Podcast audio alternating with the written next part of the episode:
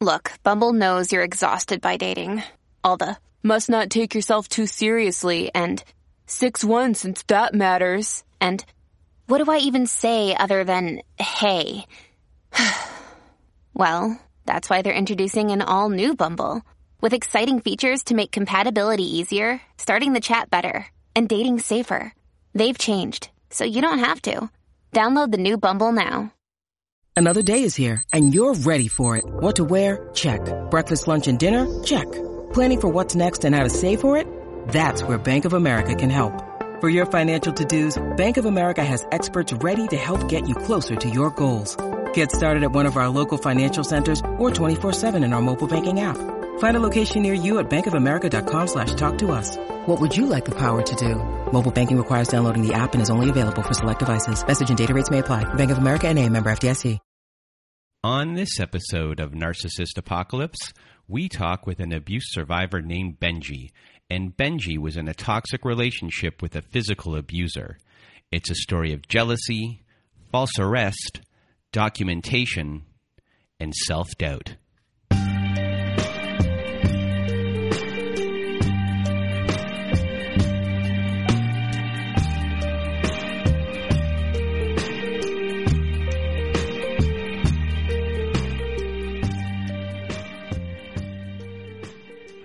Welcome to Narcissist Apocalypse, everyone. I am Brandon Chadwick, and with me today we have Benji. How are you?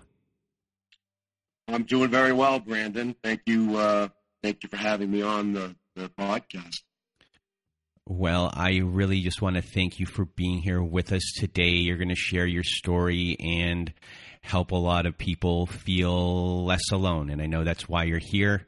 You want to empower people to uh, make changes, create movement. So, a really big thank you for being here with us today. And now, without further ado, Benji, the floor is now yours. Thank you very much.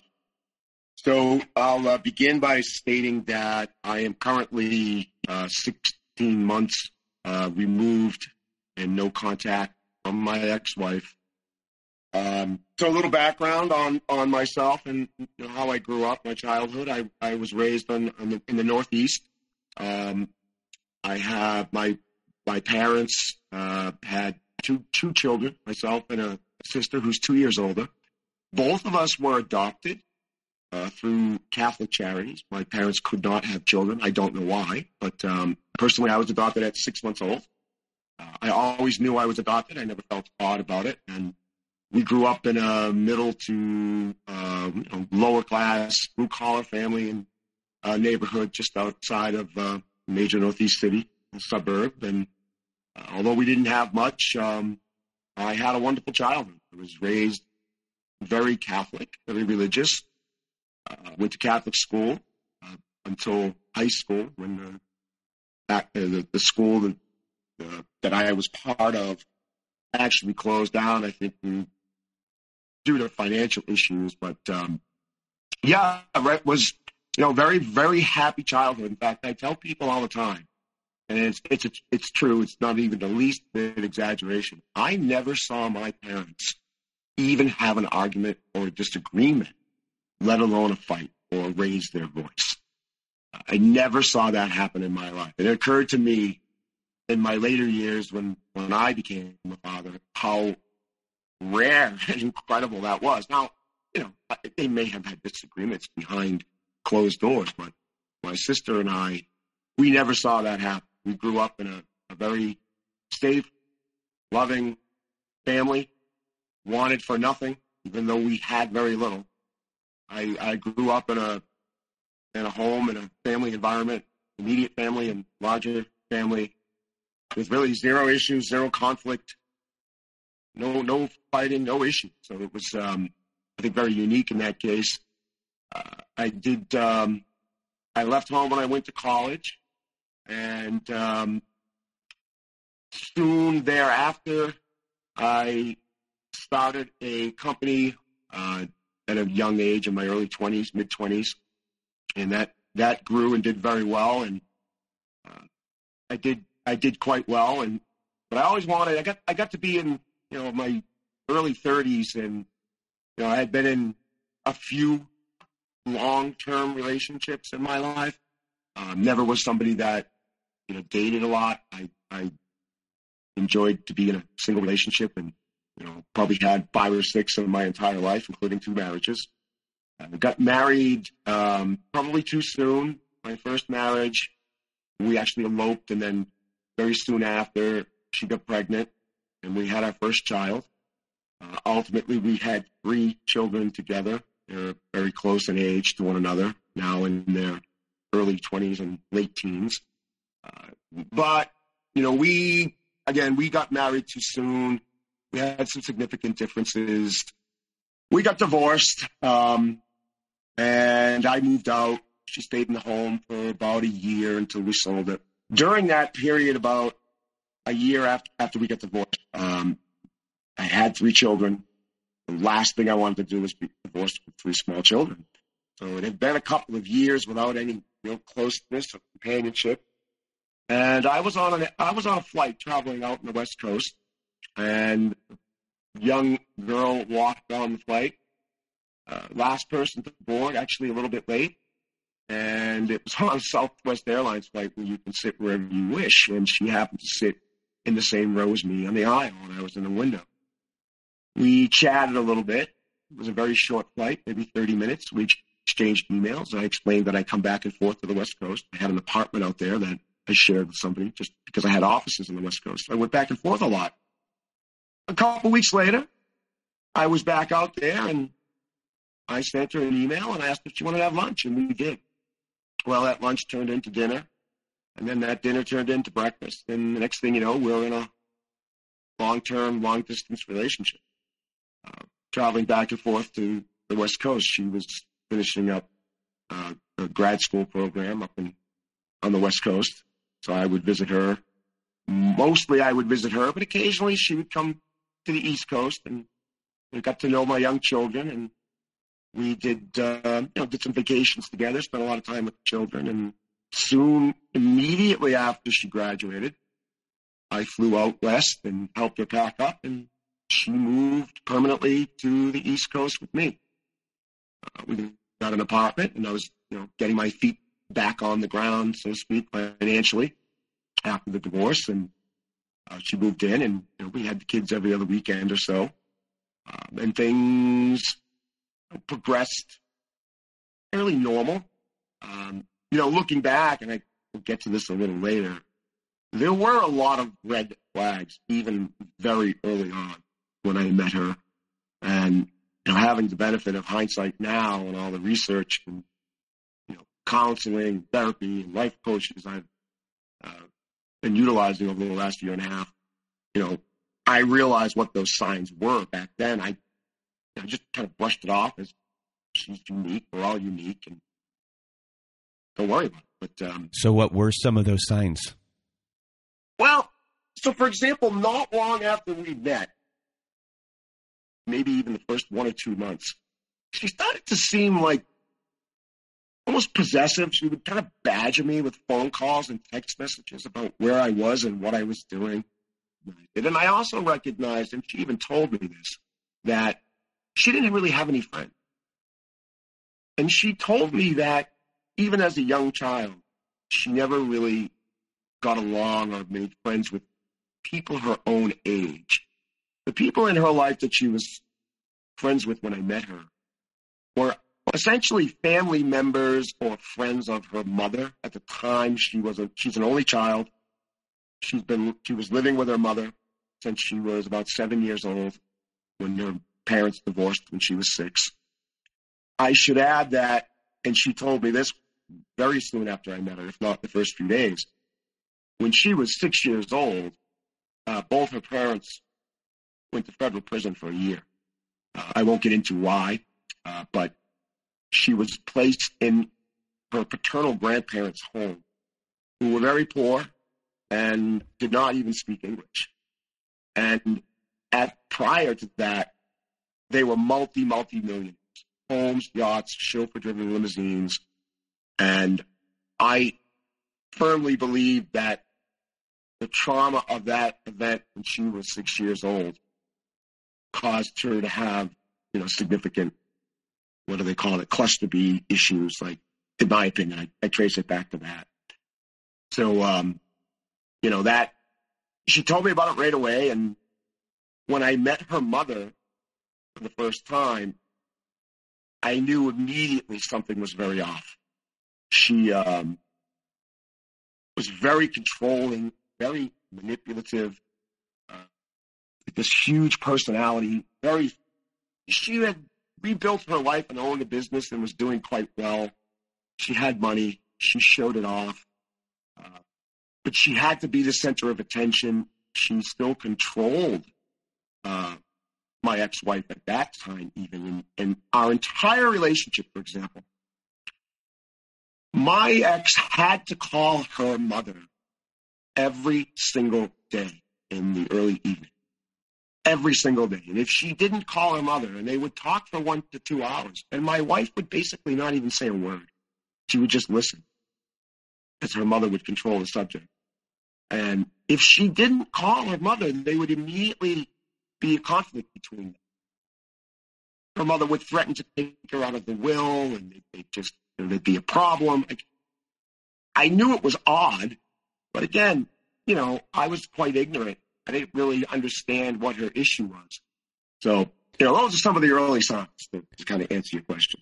So, when you initially met her in the whole courting period before she eventually uh, moves out east with you, uh, what are the things that you like about her? Um, what are the things that you find, I guess, maybe charismatic uh, uh, about her that are kind of drawing you in? And how is she making you feel as far as um, maybe a shared future? Um, uh, what are the things you guys have in common that really, um, for you, becomes um, a trust building or a love bombing issue where these things are ignored.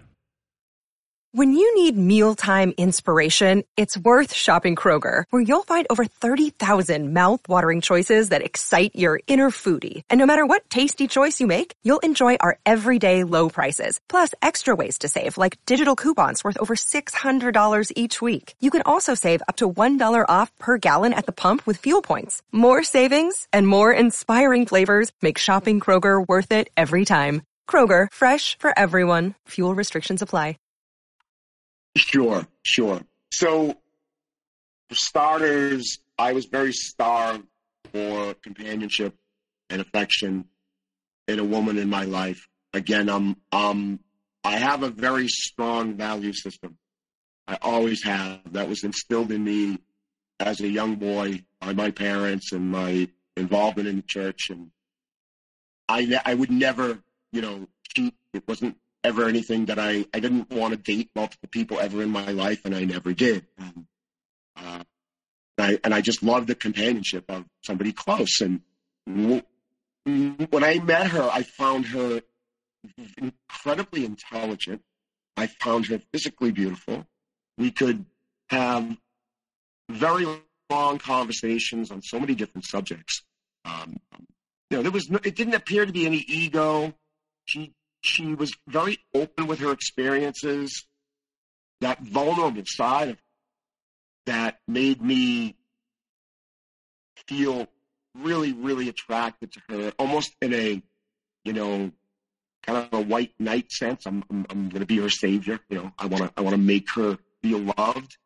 And my love for her was very real. It is very real. So yeah, I was very attracted to her. We, we loved to travel together. We had similar interests in, you know, history and various, you know, various other topics. So it just, I just loved her company. I loved being with her. I loved her very much. I just thought she was a very good person at heart, you know? So that was, is and probably always will be what the attraction was, you know? I just was blind, you know, I think the love blinds you to what should be some very obvious signs. And I go back to what you mentioned when we came back east. 2005, late 2005, 2006, early 2006. It wasn't long thereafter where I was feeling a little bit of pressure, which was coming, I think, from her mother and then from her to me to marry. And I thought about it, and I thought about it, and I thought about it, and I said, you know what? Why not? Yeah, I I was recently divorced. It had been two and a half years or so, three years since I was divorced, and I had three small kids, but I really tested myself and thought hard and long about it because I didn't want to make have another mistake. You know, I don't want to get married and have another divorce. That's for sure. I don't want to make another mistake, and but I did. So I agree. and and I proposed, and we got married in 2007, August of 2007, on the West Coast. Her mother threw a very elaborate uh, wedding on a yacht uh, out in the ocean. It was a small group, maybe 100, 80 to 100 people, but you know she spent an enormous amount of money on that wedding, uh, and I really enjoyed it. I brought my parents, I brought my children, uh, I brought the uh, nanny that I had been utilizing when my previous wife and I were together when the children were young, so that we would have someone to, you know, help with the kids. You know, they were young; they were probably oh five, seven, nine, six, eight, ten, something like that at the wedding. And a few of my friends, maybe six to eight of my friends came. So I just enjoyed my friends and family. And I've told her this so many times over the years when she walked out the door, there was a door on coming out from a you know entryway on the on the yacht uh, with her stepfather. At this point now, um, walking her down the quote unquote aisle. I'm standing at the uh, Justice of Peace, you know, altar on the on the boat at the, at the bow of the boat. And when he when he walked her out, and I was looking at her. I was there with my children. My daughter was the uh, you know one of the the ring girl, or whatever they call it, the flower girl, and my two sons were the ring bearers. I never happier in my life at that moment. I I thought I was so I felt so blessed, so happy. I had all my friends and family, everybody I loved and cared for. It was literally the happiest day of my life. And I had a picture of her getting walked down that aisle on my phone, uh, you know, screensaver or whatever you call it, wallpaper. Every day of our relationship, I, it just made me happy. I truly loved her. And I tried to give her everything I possibly could our entire life. And, uh, you know, nothing could ever please her. It just got worse and worse and worse over time. And, you know, so go back to the first couple of years living together in the East Coast after we got married they were reasonably okay. Two to three years was fairly normal. We did things together. She engaged with my children, even though they weren't around much, you know, every other weekend. My boys would stay at my house in the summers most of the time. I think it just they just had more fun at dad's. You know, dad let them do whatever they want. I guess that's probably the reason. But um, you they weren't around a lot. But what happened was now I know in hindsight, she became extremely envious, and to the point where she started, and it started with my daughter, my middle child, hated my children, and it was because I think that she she wasn't the primary focus of my attention, and I would tell her all the time, you know, look, I love you unconditionally, just like I love them unconditionally, but you know, I love you all. I have obligation as a father and work, and you know, she would withdraw and seem depressed and and say nasty things about the kids, and I just didn't understand it. I just tried harder to make her happy until finally, in 2012, well, in 2010, she. This is three years now after we've been married. She started cutting herself in front of me on a regular basis. She would just be in the bedroom, the kitchen, the living room, doing whatever, and for no reason whatsoever. would suddenly leap up, grab the nearest sharp object, and start cutting her arm. She's right-handed, so it would always be her left arm. And of course, I would jump up and run and grab it away and stop her. And this went on for two years, where maybe once a week, every other week, maybe once a month, but you know, I'd say 20 to 30 times she did this right in front of me, always right in front of me for a two year period. It got to the point where I spent every moment in that home scanning every room we were in. So I knew where the sharpest object was, whether it was tweezers or scissors or whatever, and either hide them or be prepared to get to them first should she suddenly leap up and, and do that. You know, you talk about a red flag, and yet I did nothing. I did nothing. What are you thinking to yourself during this time? Do you tell anyone what's going on, or are you just like you don't want anyone to know your business?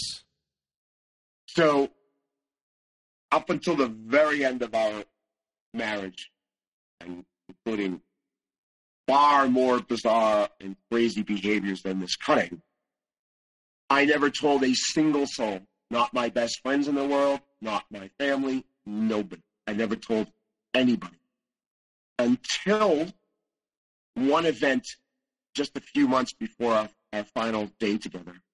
Uh, she had a bizarre uh, episode. I'll, I can go into a little bit detail later. And uh, her mother called me, and I pleaded with her mother because at this point her behavior has gotten insane. I pleaded with her mother, please insist that she get some help. And her mother started screaming at me that I was the problem to the point where I said to her, if you keep yelling at me, I'm going to have to hang up on you. That would be rude and I don't want to do it. And she continued to scream at me that I better not hang up on her. Yes, I will talk to her. But I, I, had to. I hung up on her and I sent her a text message that I apologize for hanging up on you, but I won't be spoken to her like that. So, but I never told a soul. I hid it. Uh, as far as everybody knew, we were a happy couple, two professionals, three children, her stepchildren, and life was great under our roof. But it, it you know, and there were times when it was. Uh, whenever we were alone together, we went on a vacation, we traveled, and we focused on her, she was the same person I met. We had wonderful times together. But whenever I wasn't focused on her, things could get really ugly. go back to 2012. It's 2010 to 2012 period where the cutting was happening. Really crazy behavior, which is causing me to withdraw, right? You know, so I was on a business trip on the West Coast. And as any couple normally do, you know, you're communicating. Everything's fine. I'm doing this. I'm doing that. And I was on my way home. I was at the airport. I was in, at the gate in the line. The aircraft was about to board. So I, I called her to tell her. This was April of 2012. I called her to tell her that I'm on time and I'm boarding the flight. And she proceeded to tell me that when I arrived home, I was going to arrive to an empty home. She's taken, she has taken whatever she wanted in terms of, you know, furniture, you know, possessions, things like dishware, all that kind of stuff. And, and I was stunned. I couldn't believe it. There I am standing at the gate, listening to this. I, was saying, why? Like, what are you doing? I, it, is there somebody else? She said, No. But then what are you doing? There was no explanation. I I was standing in public in the line at the gate, sobbing on a cell phone. Uh, was in complete shock. But I also told her on that first phone call, Can I fight for you? And I think that's what she wanted to hear because you know, later, months later, or not even months, weeks later, she referred to my statement when I said that. It was my instinctive statement. After I asked her if there was somebody else, she said no, and I, I said, "Can I fight for you?" Uh, and you know, she was kind of speechless. But I did go home. The house was empty. I couldn't believe it. I mean, not empty, but she had left. Didn't take much, but uh, within a few days, she was coming back to the house. She moved in with a friend, in her apartment for a little while. But within a few days, she was coming back to the house and spending the night because I gave her all my attention. And within a month, she'd moved back in, and I, I abandoned everything else in my life temporarily. I focused all my attention on her. I doted on her morning, noon, and night, and I've never seen her happier in my life than after she came back into that house because I gave her all that attention. But you know, life is has other obligations, and eventually, I had to spend more and more time with my children, my friends, my hobby. So whenever I would do that, she started to slip back into what seemed to me to be depression and withdrawn and despise my children. And then her hatred for my daughter was first for no particular reason. And she started going on these rants on a regular basis about, you know, I can't repeat the words and the names she would call my daughter. And she would accuse my daughter of things like stealing money from her purse or stealing a medication that she had or just bizarre accusations. And I started to believe her. Like, this is where like, I never, I don't, I never knew what narcissism meant. I never knew what a narcissist was. I never knew what the term gaslighting meant. Looking back, you know, she had, she gaslit me into believing that maybe my daughter is bad. Maybe there's something wrong with her. And then this, so this, this kind of behavior gets worse and worse and worse up until late 2018. So before we so before we get to 2018, yeah. you are going back and forth from um, doing your best to please your ex and then being uh, a dad. Are your children noticing anything? Is anyone noticing that like you are in a sense burning a candle at both ends as far as trying to please everybody?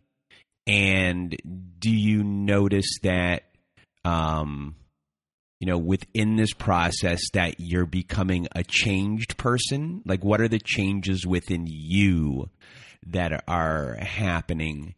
And uh, I guess are these things like because you, you said that your ex is getting depressed and things along those lines, but what's going on with you internally? Like, are you even aware that you have feelings in that sense?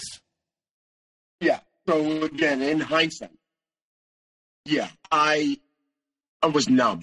You know, I was exhausted just trying to. I wanted to be a family together. I wanted to enjoy times, and everything I tried to do to make her engage my children and engage being a stepmom and enjoy times together, five of us, she would sabotage. For example, uh, one of my best friends, his family, and he lived in Ireland for a long time, not far from where my family's from. And we would go to Ireland together on a regular basis. Well, I took the entire family, including her, for his parents' 50th wedding anniversary. Huge group of friends and family. So the three kids and her and I, we, we went.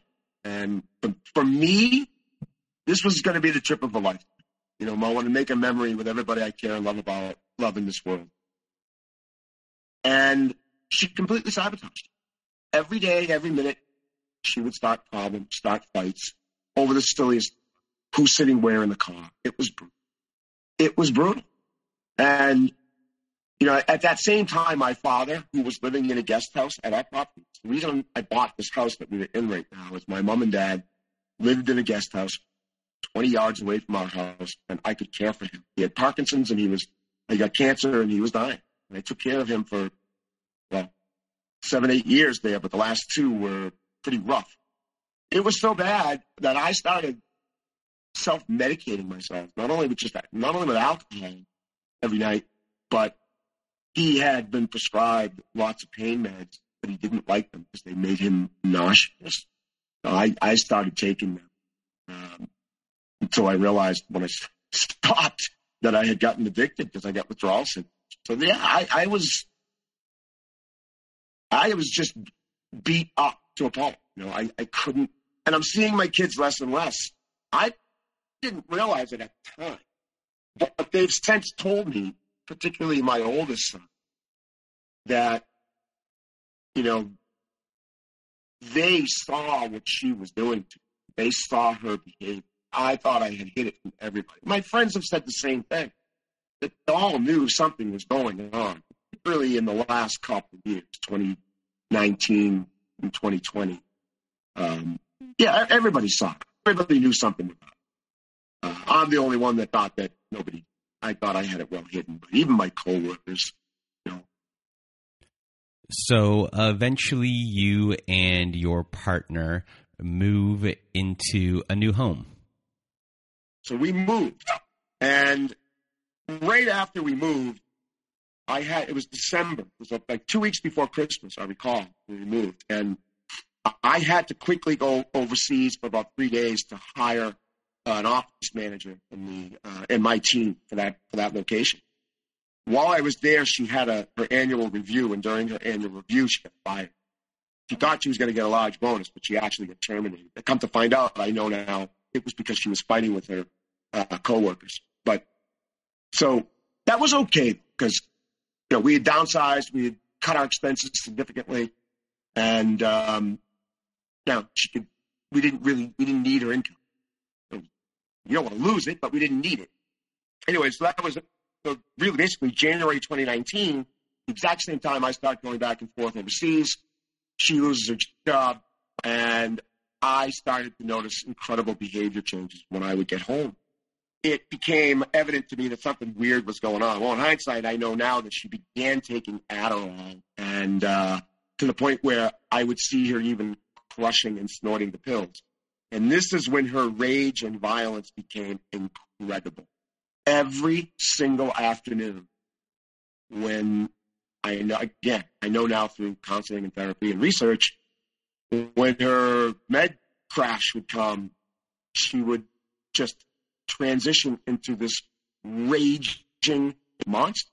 Where she would follow me around the house from room to room, screaming and yelling and bad mouthing me and my children and my friends, and sometimes for hours, and be physical.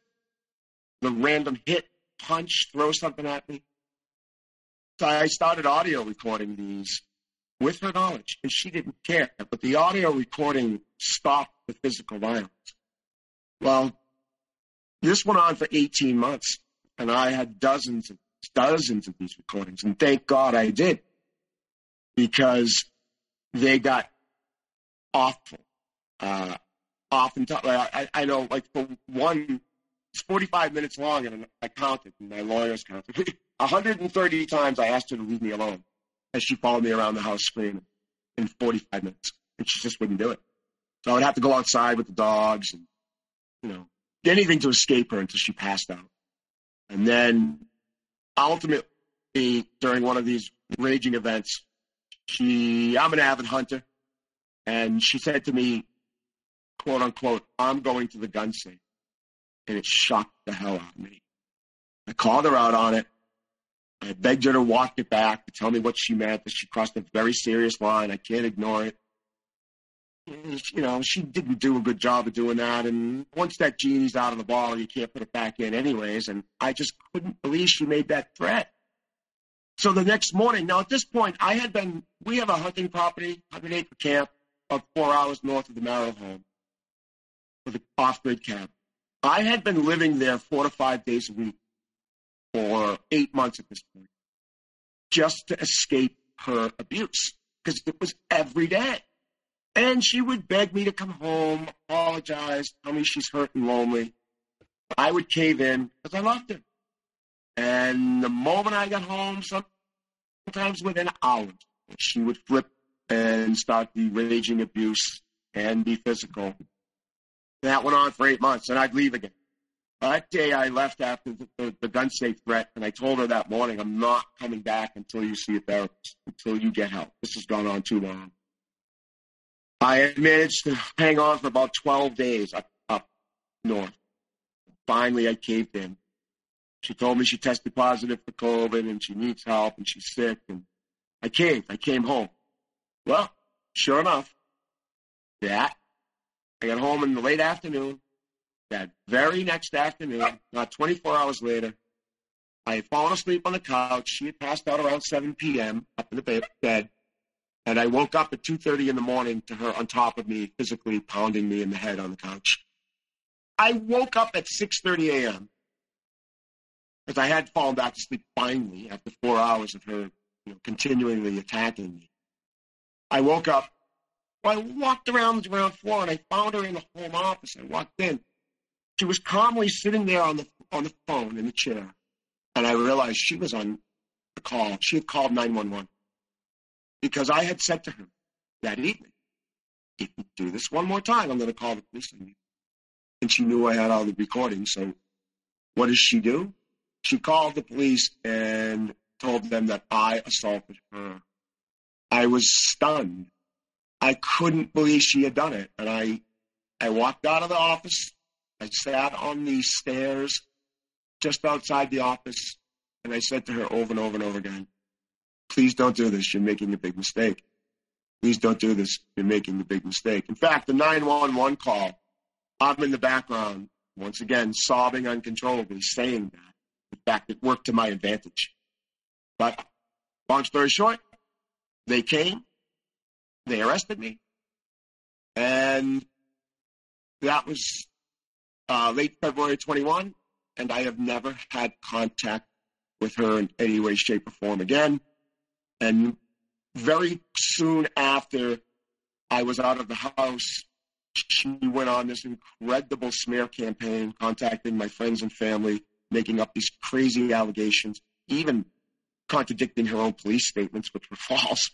Um, and then she lost her mind, ultimately arrested twice by the police and institutionalized in a psychiatric hospital, once for three days, once for 30 days, uh, for violent acts. Um, I won't go into the details of them, but crazy, crazy violent action. But um, yeah, and now I sit here 16 months later.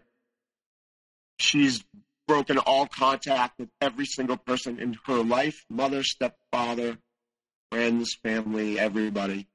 Uh, but she spent the better part of a year trying to maintain these lies of like who I was or what I was, and it just it stunned me. I couldn't believe the level of betrayal I was experiencing. I never put my hands on anybody in my life. It was exactly the opposite. And what happened to the charges? Uh, they all got dropped. Um, the entire record annulled. Would have happened sooner had I had there not been COVID and the courts basically shut down for the most of this period. But uh, my recordings and all of our mutual friends came out with written, sworn, notarized statements as witnesses in defense of me. We scheduled a deposition. Court stenographers and attorneys came. She blew it off. She violated every one of the judge's temporary orders. Even the, the judge and the prosecutors even realized she was lying. Uh, and then ultimately they dropped the charges, and you know I just accepted the final decree, and we've gone our separate ways.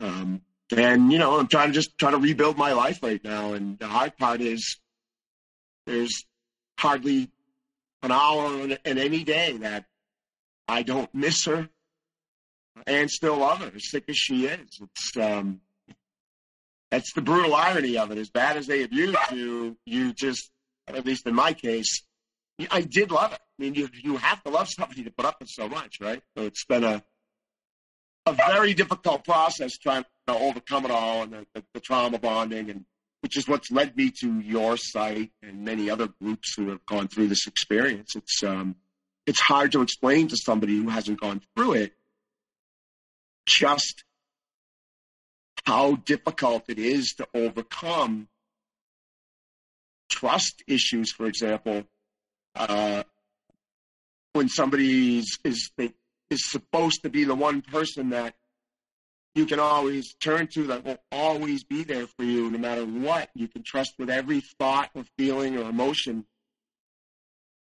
Turns on you, betrays you, and then smears you for a year it defames you and lies about you for over a year. It's there's it, it, there's a certain nerve that that touches inside you that um, I don't think most people would even remotely understand. You know. So, how are you doing now? What has been your healing process, and what's your relationship like with your children? Yeah, so the good thing that's come out of all this is all of my friends and family are back in my life. It's been, like I said, 16 months. Um, I've been, I permanently live at my camp property, which where I am now, and I was shocked by the level of support that the people in my life showed me. It was humbling. She had actually forced me to call certain mutual friends. In fact, one couple that she introduced me, that I became very good friends with. She forced me to call them and say I could never speak or talk to you again which I did. In fact, in, in, hindsight, I can't believe I did it, but I did it because she wouldn't stop badgering me to do it. She tracked everybody I called, everybody I texted, everybody I emailed. She read everything. In fact, once I changed my, once I changed the uh, password to my Sprint account, and she got so furious that she couldn't track me anymore. I put it right back so she could. I had nothing to hide, nothing. I let her track me. But uh, they all came back, and the level of support that they showed my children in particular, they they all said the same thing. My my old my oldest two, my youngest. Fortunately, I had isolated him from her. Um, I had stopped letting him be around her a long time before it got really bad. And but both my older two, son and daughter, said the exact same thing. You know, we're just happy we can all be together for you, Dad, and we're just happy that you can be happy and get on with your life. You know, because I was apologetic to them. I felt very guilty for the degree that I had stopped spending time with them. And they wouldn't let me apologize. You know what I'm saying? They they they got it. And it was my oldest son. He told me all this. He said, she never apologizes for anything. She does this, this, this, this, this. He explained these things to me. That's how good the kids were about it. So, yeah, that the healing process and I'm enjoying my hobbies again. I do what I like to do again. I spend a lot of time with my friends and family. I'm just not ready for any intimacy. Uh, I'm not. I, just, I don't know when I'm going to be, but I have no desire. Um, so, you know, I got a ways to go, but I've certainly come a long, long way learning and understanding all of these sort of behaviors and mental health issues has really helped me forgive her. Uh, I had spent a good several years truly questioning if I was the bad guy. But she had me believing that there was something wrong with me. She really did. Now I realize that, you know, no, it's not me, it's her. So it's a long process, and I've come a long way. I'd say, you know, I got a ways to go, but um, I'm getting it and, and talking it out. And I don't like to burden my friends with any of the details. That's not why they want to be here. That's not why they want, you know, it's not their responsibility to hear me constantly talk about the hurt, the pain that I feel from it. Um, but a forum like this and the therapists and my life coach, you know, the more and more I talk this out and understand what happened to her and understand that these conditions are real and, and not, you know, they're common to a certain extent. Um, and the experiences of other people, for example, that have been on your show and other websites or podcasts that I've listened to, it stuns me the extent that these individuals have a playbook and how they're all so similar. It's, it's, it's truly amazing to me. They, they all do the exact same thing.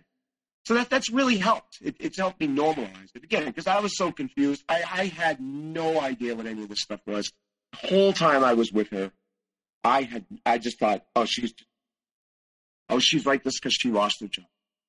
So it's been very important to the healing is to, to talk it out and to, you know, again, engage uh, groups like yours. It, it really, really has helped. And I've enjoyed listening to other people's stories. It, in some bizarre way, as much as I feel empathy for them, it's it's comforting to know that you know others have been through this.